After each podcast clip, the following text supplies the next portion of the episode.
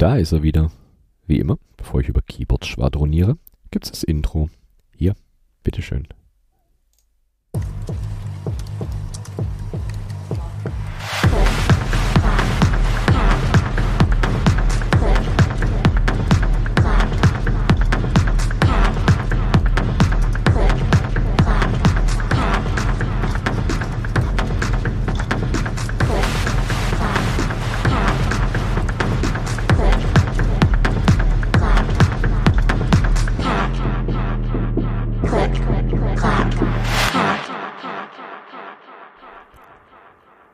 Hallo zur 60. Episode des Klicklack Irgendwie bin ich dieses Kranksein immer noch nicht so richtig los, deswegen habe ich auch nicht wirklich viel Neuigkeiten, außer dass die Parts für die SPC IVDR Boards hier angekommen sind. Aber ich war schlicht und ergreifend zu knülle, um die zu bauen. Was ich aber geschafft habe, ist den CCH-Server zu zerschießen. Deswegen war der CCH in der Nacht vom Dienstag auf Mittwoch nicht erreichbar. Ich sollte die Finger vom Bootloader lassen, Danke hier nochmal an Fuker, der sich meiner angenommen hat und ein paar tolle Ideen gehabt hat. Was ihr auf jeden Fall nicht vergessen solltet, am 29.03.2023 um 21.15 Uhr ist wieder CCH Late Night. Link zur Live-Show und zum Chat gibt's dann auf klicklackhack.de, wenn es soweit ist. Diesmal gibt's auch ein eigenes Intro für die Late Night, wird also ziemlich cool. Eine kleine Neuigkeit gibt's doch noch. Hat zwar nichts mit Keyboards zu tun, könnte aber trotzdem interessant für euch sein. Ich habe mich von meinem Hirn breitschlagen lassen und habe einen Zweitpodcast gestartet. Das Ganze nennt sich Hackerkultur und ist zu finden auf hacker-kultur.de und natürlich überall, wo es Podcasts gibt. Die Nullnummer, in der ich euch erzähle, worum es gehen soll, ist schon da und die erste Episode bekommt ihr auch bald. Das war's auch schon mit der Eigenwerbung. Der CCH wird natürlich nicht drunter leiden. Ich werde hier weiter im Zwei-Wochen-Rhythmus über Keyboards berichten. Auch wenn es bei mir nichts Neues gab, gibt's ein paar interessante Boards für euch in den News.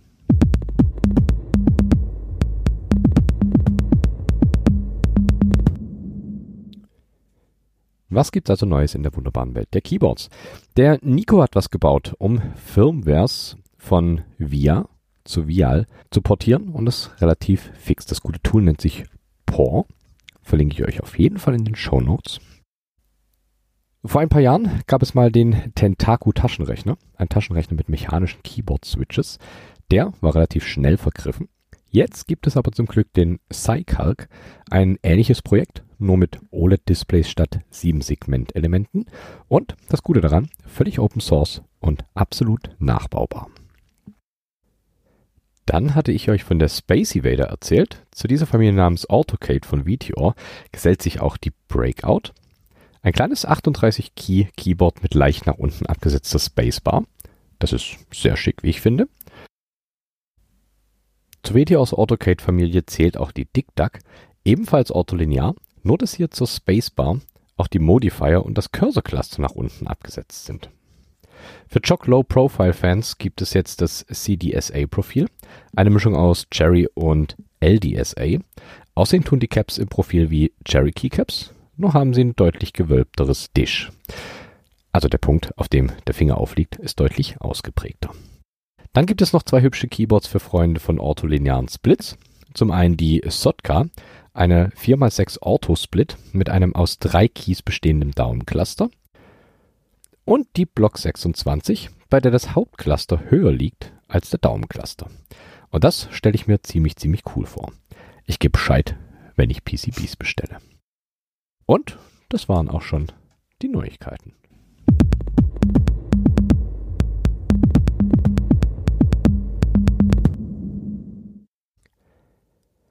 Ich habe euch hier schon über die zwei Legenden Model M und Model F sowie deren Auswüchse erzählt. Wenn ihr das bis jetzt noch nicht angehört habt, dann solltet ihr euch definitiv Episode 15 und 29 nochmal anhören. Da gibt es die volle Breitseite an Infos über diese beiden Legenden. Nun hat aber IBM neben der Model M und Model F auch noch ein paar weniger bekannte, aber trotzdem genauso geile Keyboards.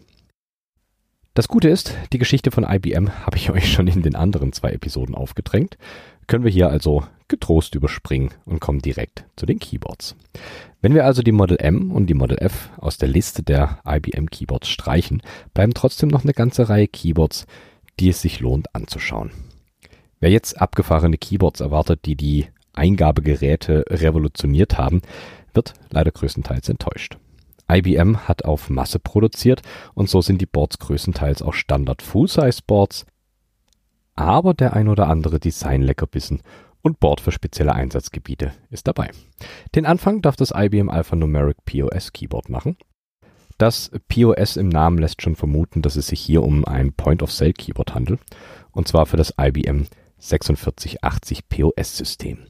Das Layout der Alphanumeric ist in drei Blöcke aufgeteilt. Ganz links gibt es einen Function Key Cluster mit 2x5 Keys, die beschriftbar sind, wahrscheinlich benutzt für Geräte spezifische Funktionen. Der Main Cluster ist relativ unspektakulär, typisches QWERTY Terminal Layout. Das heißt großes Inverted L Enter. Auf der linken Seite gibt es das Control statt dem Caps Lock und in der untersten Row wird es witzig, denn da gibt es nur drei Keys. Ganz links einmal Alt und ganz rechts gibt es Caps Lock. Beide jeweils mit Stepped Keycaps. In der Mitte gibt es dann noch eine exorbitante 9,5 Unit breite Spacebar. Ein Cursor-Cluster hat das gute Stück keins, aber dafür einen Ziffernblock. Alles in einem wunderbaren beige-grauen Farbschema, klassisch schlicht und passt in jedes 80er-Jahre-Büro. Angeschlossen wird das Brett mit einem AT-Terminal-Connector und auf den Markt gebracht wurde das POS Keyboard 1988 für nicht weniger als 490 Dollar. Kramen wir weiter in der Kiste der IBM Keyboards und schnappen uns ein, sagen wir, hm, etwas anderes Keyboard. Das IBM 50 Key Keyboard. Vom 50 Key gibt es zwei Varianten. Eine hat mehr oder weniger default bedruckte Keycaps und die andere hat wieder beschreibbare Keycaps. Die 50 Key hat Buckling Spring Switches und nen Oldschool PS2-Anschluss. Liegt schlicht und ergreifend daran, dass das Keyboard 1990 auf den Markt kam.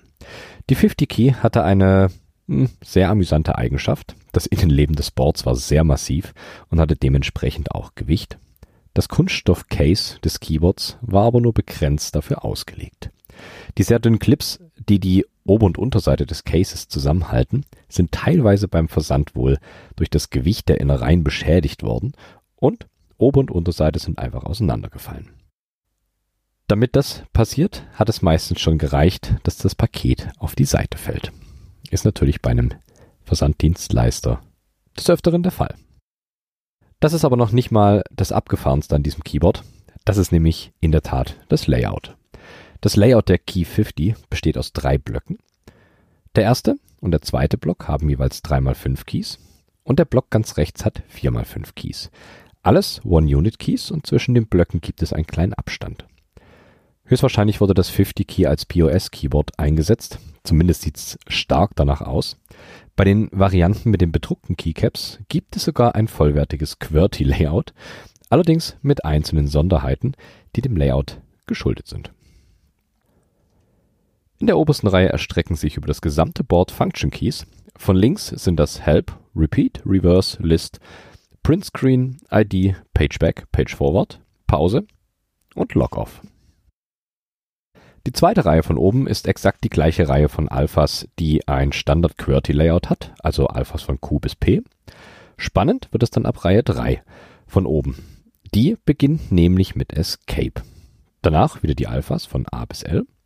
Die vorletzte Zeile beginnt links mit Log dann den Alphas von Z bis M und noch Komma und Slash. Die letzte Zeile ist dann wieder deutlich spannender. Von links gibt es Shift, gefolgt von Backspace. Der Shift-Key ist mit Sicherheit okay an der Position, denn ob er nun eine Reihe weiter oben sitzt oder in der untersten, spielt, glaube ich, kaum eine Rolle.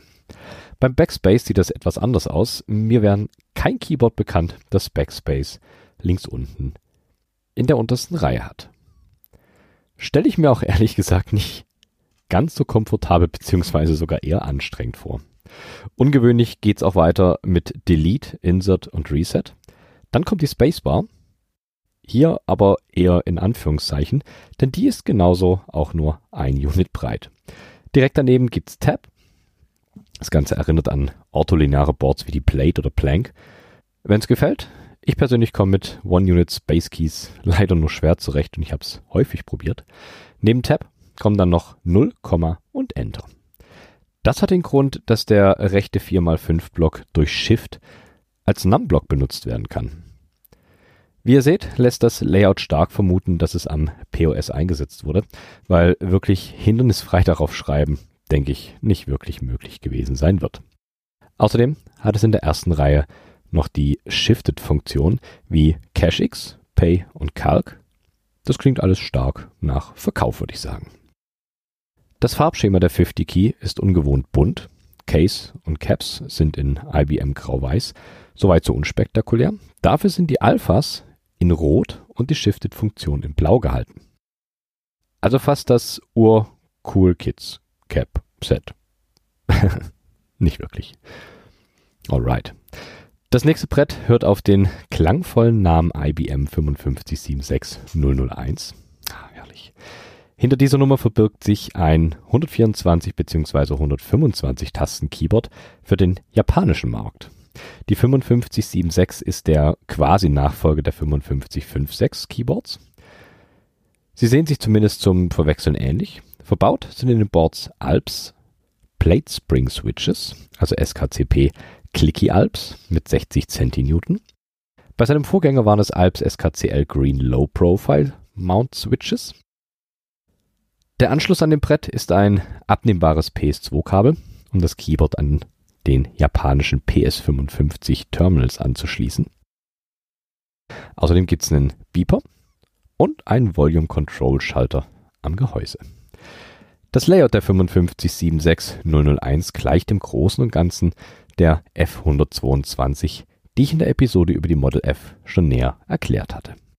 Also ein 2x5 Function Key Cluster links, einen 12x2 Function Key Cluster an der Oberseite. Der Alpha Cluster mit einem ISO Enter ist auch nahezu identisch. Rechts davon noch sechs Function Keys, Cursor Cluster und Numblock. Soweit, so klar.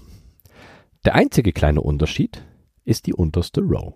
Leider bin ich des Japanisch nicht mächtig, aber ich beschreibe euch trotzdem kurz den Aufbau. Links angefangen gibt es einen 1,25 Unit Function Key, dann mit etwas Abstand einen weiteren 1,25 Unit Key. Danach folgt keine Spacebar, sondern drei 2 Unit Keys.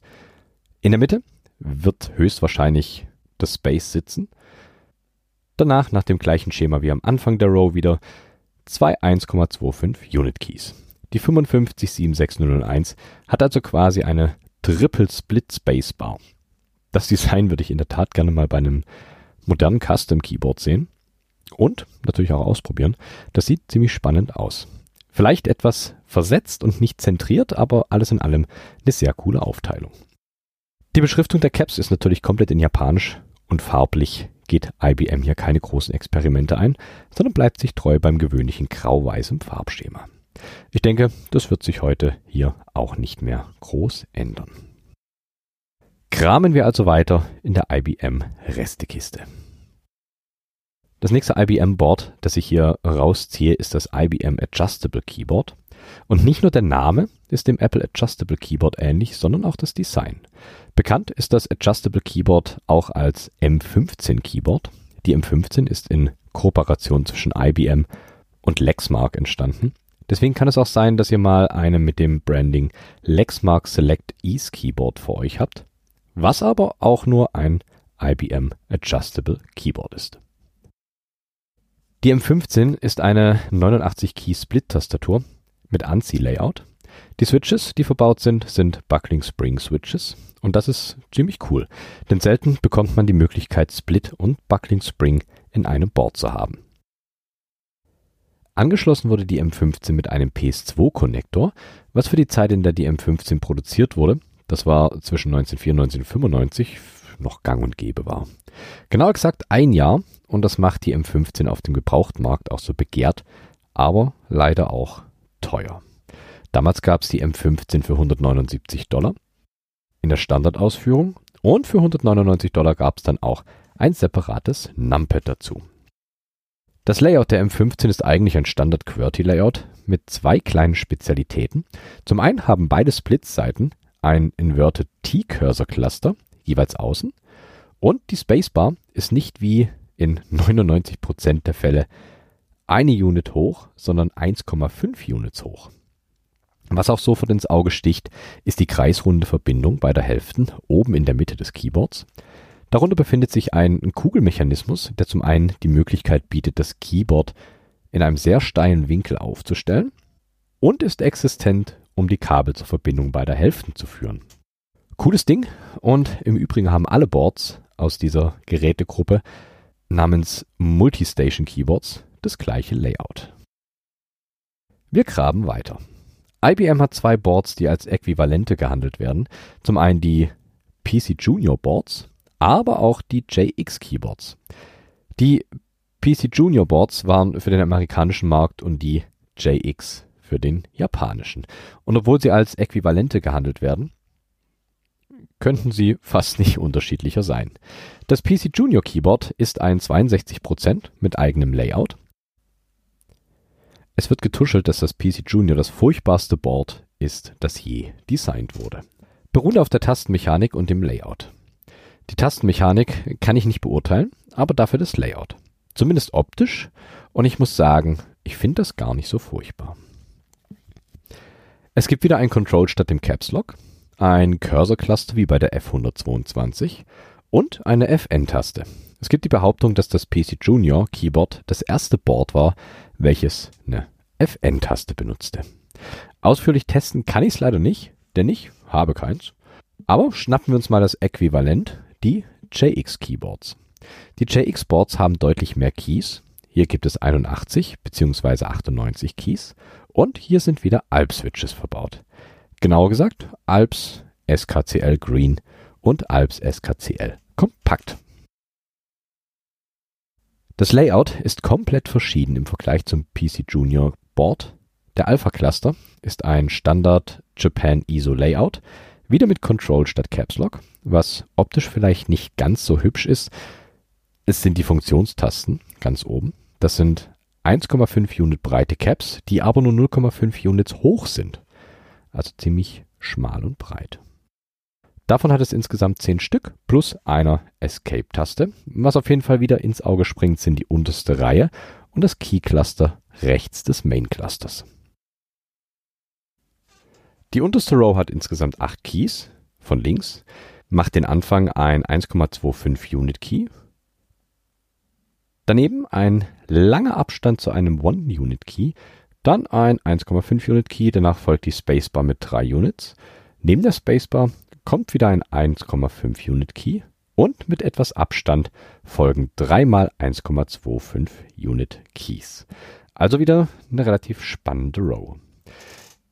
Direkt im Anschluss an den Main Cluster gibt es Navigation Keys. Die Cursor-Tasten sind, hm, nennen wir es mal, experimentell. Right und Left Arrows sind zwei Unit hohe Keys und zwischen diesen zwei Unit hohen Keys gibt es Up und Down als One Unit Keys. Darunter nochmal ein 1 Unit Tab und oben drüber fünf weitere Funktionskeys mit jeweils einer Unit. Habe ich so auch noch nirgendwo gesehen. An sich sieht das Ganze ziemlich cool aus. Wie praktikabel das dann aber ist, kann ich euch leider nicht sagen. Zu guter Letzt gibt es ganz rechts noch einen 0815 Numblock. In der Kiste der übrig gebliebenen IBM Boards sind auch die IBM Selectric Touch Keyboards oder auch Model M1 oder M2. Das sind ganz unspektakuläre Winkeyless Full-Size Boards. Nichts wirklich Aufregendes. Zu guter Letzt bekommt ihr das absolute Design-Glanzstück, die IBM System 9000. Ein Terminal- und PC-Keyboard mit 83 Keys unter denen sich Buckling Spring Switches befinden.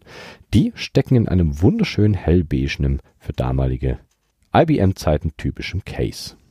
Das Layout ist ein Standard Oldschool Terminal Layout.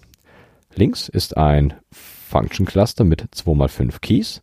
Im Hauptcluster gibt es wieder Control statt Caps Lock. Rechts und links der 9,5 Unit Spacebar hat es zwei Alt-Keys mit Stepped Keycaps. Cursor Cluster hat es kein, Dafür aber einen Numblock ebenfalls mit Step Keycaps für die mathematischen Funktionen. Ein wunderschönes Board. Wie ich am Anfang schon sagte, ragen auch immer mal wieder die Model F oder M in andere Keyboard-Reihen mit rein. So zum Beispiel bei der IBM SSK oder Space Safer Keyboards. Die gab es später noch als zweite Variante allerdings mit Rubber Dome statt Buckling Springs. Genauso auch äh, das Enhanced Keyboard oder die Personal Computer Keyboards von IBM. Ein kleines Feature, das IBM regelmäßig ausprobierte, waren Trackboards am Keyboard. So gibt es von diversen Boards auch immer wieder Trackball-Varianten. Die Trackboards sind hier allerdings völlig unterschiedlich positioniert. Manchmal an der Oberseite, manchmal zwischen Cursor Cluster und Enter Key. So, räumen wir das Ganze hier mal auf und machen die IBM-Kiste zu.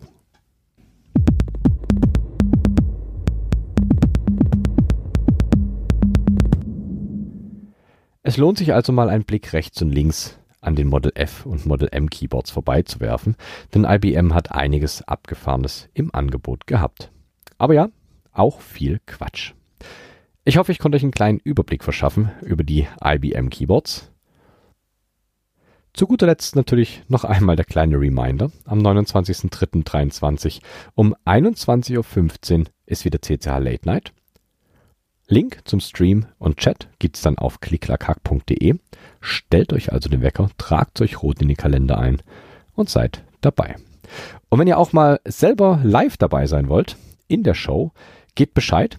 Jede und jeder ist willkommen. Ihr müsst nicht die absoluten Keyboard-Profis sein. Das Einzige, was ihr haben müsst, ist ein Mikrofon.